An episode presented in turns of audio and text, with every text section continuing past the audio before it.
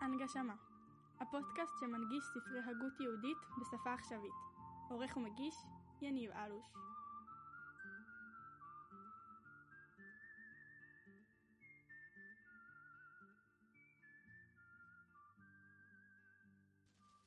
ברוכים השבים והשבות למיזם הנגשמה. אנחנו בפודקאסט מספר עשר העוסק בספר תומר דבורה של הרמה קלו רבי משה קורדוירו. אתם במיזם הנגשמה, פה במיזם, אני יניב אלוש, אנחנו לומדים ביחד כחברותה, הפעם בסדרה הזו את ספר תומר דבורה של הרמ"ק, אבל יש לנו גם סדרה של ספר מסילת ישרים של הרמחאל.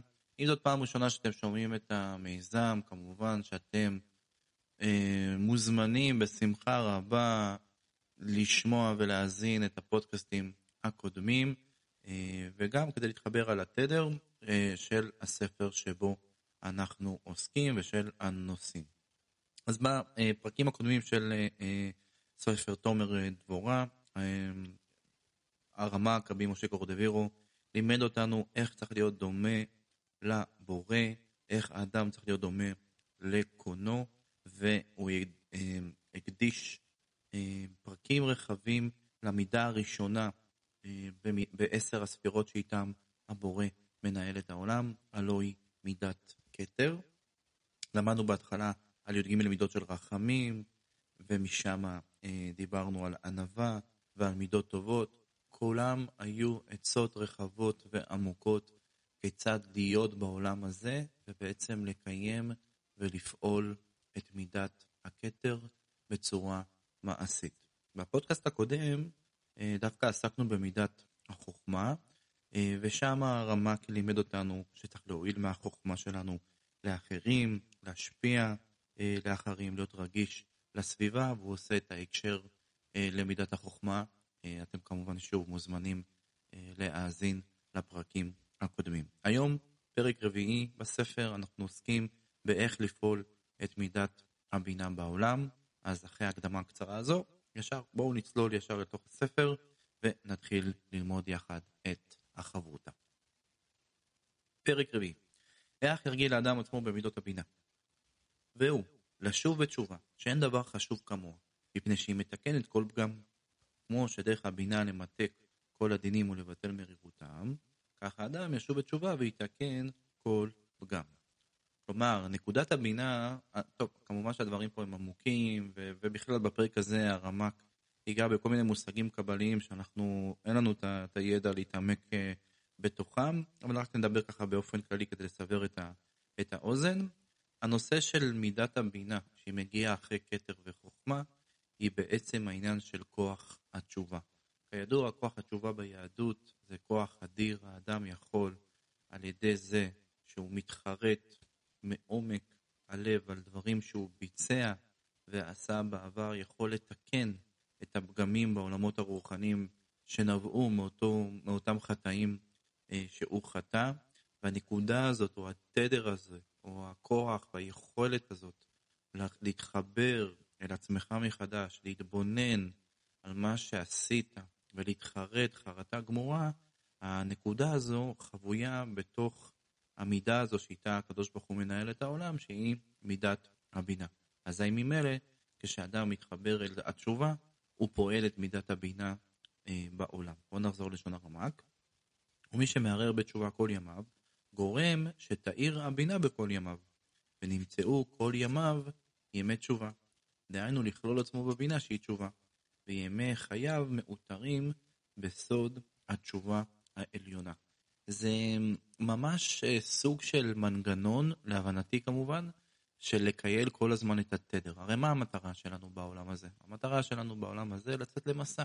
כך אנחנו מאמינים שהאדם צריך לצאת למסע שבעולם שיש בו הסתרים ויש בו כל מיני מצבים שמרחיקים אותו מהרוחניות. היום, במקר בימינו, זה ממש קל. אפשר לראות את זה בכל מיני אה, אה, סדרות ורשתות חברתיות, וכל הדברים האלו שמושכים את האדם אל תוך איזשהו אבל. אתה יכול לבזבז שעות לגבי שעות ולא לא להתקדם בש, ב, בשום דבר. ואדם לא, אדם צריך להתחמק מהאבל העולמי הזה שמחיק אותו, כמו שאומר הרמחאל בספר מסילת ישרים, וצריך להשתדל ולפעול שבתוך חייו המעשיים הוא מכניס גם קודש, הוא מכניס גם רוחניות, וזה קשה. זה לא שאומר שאדם צריך להיות בבא וכל היום להתפלל, זה מעטים אנשים שיכולים לעשות את זה לשם שמיים. רוב בני אדם צריכים לחיות, צריכים לקום בבוקר, לפרנס את המשפחה, לעזור לילדים, ולהתקיים כמו שכל העולם מתקיים. אבל בתוך העבודה המעשית הזאת, בתוך הפעולות המעשיות הללו, האדם היהודי המאמין מכניס גם היבטים של קודש. מה זה היבטים של קודש? זה החיבור שלו לבורא. הוא מברך לפני שהוא אוכל, הוא מברך אחרי שהוא אוכל, הוא מקיים מצוות, מצוות ואהבת לרעך כמוך, ומצוות נוספות שהתורה מצווה. זה הכל כדי שהאדם, למרות שהוא נמצא בעולם שהוא מאוד מאוד מעשי וחומרי, עדיין יהיה מחובר לתדר האלוקי. טוב, זה הקדמה קצרה למה זה אמונה ומה זה חייו של אדם מאמין, אבל איך זה קשור לתשובה? התשובה זה איזשהו סוג של מנגנון שמקייל אותך כל הזמן לחזור אל התדר. כלומר, אדם שמדי פעם בורח לו, והוא לא מספיק מפוקס, והוא לא מספיק ממוקד, ויצא לו קצת לעשות מעשים שהם פחות טובים, ברגע שהוא חוזר לנקודת ההתבוננות, והוא מפעיל את המנגנון הזה שנקרא תשובה, אז הימים האלה הוא חוזר חזרה אל התדר. כמובן, אם התשובה היא תשובה ממקום של לב, מקום אמיתי, אם הוא עובד על עצמו, אם הוא לא חוזר על אותם טעויות, או לפחות משתדל לא לחזור על אותם טעויות. אבל בכל אופן, מה שחשוב להבין בנקודה הזו, שאדם כזה נמצא כל הזמן על התדר, גם בזמן הנפילות, כי הוא לוקח את הנפילות, והוא משתמש בהם כדי לחזור חזרה אל הבורא. הוא ממנף אותם, נפילה לצורך עלייה. וזו תכונה אדירה, שהיא קשורה גם לנושא, למידה הזאת שאיתה הבורא מנהל את העולם, שנקראת מידת הבינה. שוב, זה ככה, ככה אני מבין את הדברים. בואו נחזור חזרה לשון הספר, וראה. כי כמו שהתשובה יש בשורש כל הנמצאות בסוד היובל, והשורש החיצוניים, סוד נהר דינור הנכלל בקדושה בסוד הגבורות נשרה שם, והתפשט משם, ויקרא התפשטות חרון אף. ובסוד וירח השם את ריח הניחוח, יחזור התפשטות ההוא אל מקורו, וימותקו הדינים וישקוט החרון, וינחם השם על הרעה. כך האדם בסוד תשובתו עושה סוד זה, שלא תאמר שהתשובה טובה לחלק הקדושה שבאדם, אלא גם לחלק הרע שבו מתמתק כאין המידה הזו. טוב, הדברים קצת עמוקים, וכמו שאמרתי בפתיח, שורשם בתורת הקבלה ובהרבה מושגים. אבל מה שאני מבין בכל אופן, זה שקודם כל התשובה שייכת למידת הבינה, הרמ"ק פה מזכיר את סוד היובל, יובל זה חמישים, חמישים שערי בינה, וגם יש מושג כזה בקבלה שנקרא שהדינים מתעוררים בבינה, כלומר שייך, השורש הראשוני של הרע בעולם מתחיל במידה הזאת שנקראת מידת הבינה, ומשם זה משתרש ומשתלשל למטה עד שזה מגיע לרע אמיתי, אבל זה אולי בהמשך שנעשה פודקאסטים על דעת תבונות של הרמח"ל וכדומה, ניגע בנושא הרע בעולם ובשורש שלו. בכל אופן, מה שאומר לנו כאן הרמ"ק, זה שדווקא בגלל שאפשר להגיע שם לשורש הזה, לשורש של הדינים, על ידי הבינה גם אפשר למתק אותם. לכן האדם, גם אם הוא נופל איזושהי נפילה מאוד מאוד גדולה, דווקא מתוך הנפילה הזו הוא יכול לעשות תיקונים שהם תיקונים מאוד מאוד גדולים, שזה מיתוק הדינים שהרמ"ק כאן אמר בסוף דבריו. נחזור חזרה לרמ"ק, תדע, שהרי קין רע היה ומנחש היה, ונאמר לו, הלא אם תיטיב שאת, אל תחשוב מפני שאתה מצד הרע שאין לך תקנה, זה שקר, הלא אם תיטיב ותשריש עצמך בסוד התשובה, שאת, תסתלק שם בסוד הטוב המושרה שם, שכל מר עליון שורשו מתוק ויכול להיכנס דרך שורשו להיטיב עצמו, ולזה הפעולות עצמה מיטיב אדם וזדונות נעשו לו כזכויות. אני יוצא רגע, כלומר הרמ"ק פה, שוב, כמובן מתעמק פה בנושאים עמוקים, אבל אני מניח שהרמ"ק רומז או אומר כאן, שקין יכל לתקן באיזושהי מידה את חטא אדם הראשון. היה איזשהו אה, זוהמת הנחה שהוא מזכיר כאן, או איזשהו תכונה רוחנית שקשה לנו להבין, שקשורה לחטא הזה אה, של אדם אה, הראשון וחווה אל מול הנחש, והדבר הזה השריש רע בקין, ולכן הוא היה צריך להתמודד מול כוחות פנימיים אה, רעים שבערו בו, הוא היה צריך אה, לחזור בתשובה ולשוב בתשובה כדי לתקן אותם. והיה לו את האפשרות לעשות זאת. הוא יכל לתקן ובעצם אה, אה, לתקן גם את העולם באיזושהי מידה, אה, אבל הוא לא, כמובן הוא לא, הוא, לא, הוא, לא, הוא, לא, הוא לא הצליח לעשות. אבל מה שחשוב כאן להבין זה שדווקא מקודל הנפילה, זה מקנה לך את האפשרות לעלות חזרה אל הקדושה. וזה מה שאמרנו קודם. בוא נעזור חזרה. לזה הפעולות עצמם, מטיב אדם וסדונות, נעשו לו כזכויות. כי הנה, אותם הפעולות שעשה, היו מקטרגות מסיתא דשמיא. שב בתשובה שלמה. הרי מכניס ומשריש אותם, ומשריש אותן הפעולות למעלה. וכל אותם המקטרגים אינם מתבטלים, אלא מטיבים עצמם ומשתרשים בקדושה, כי אין הטבת קין.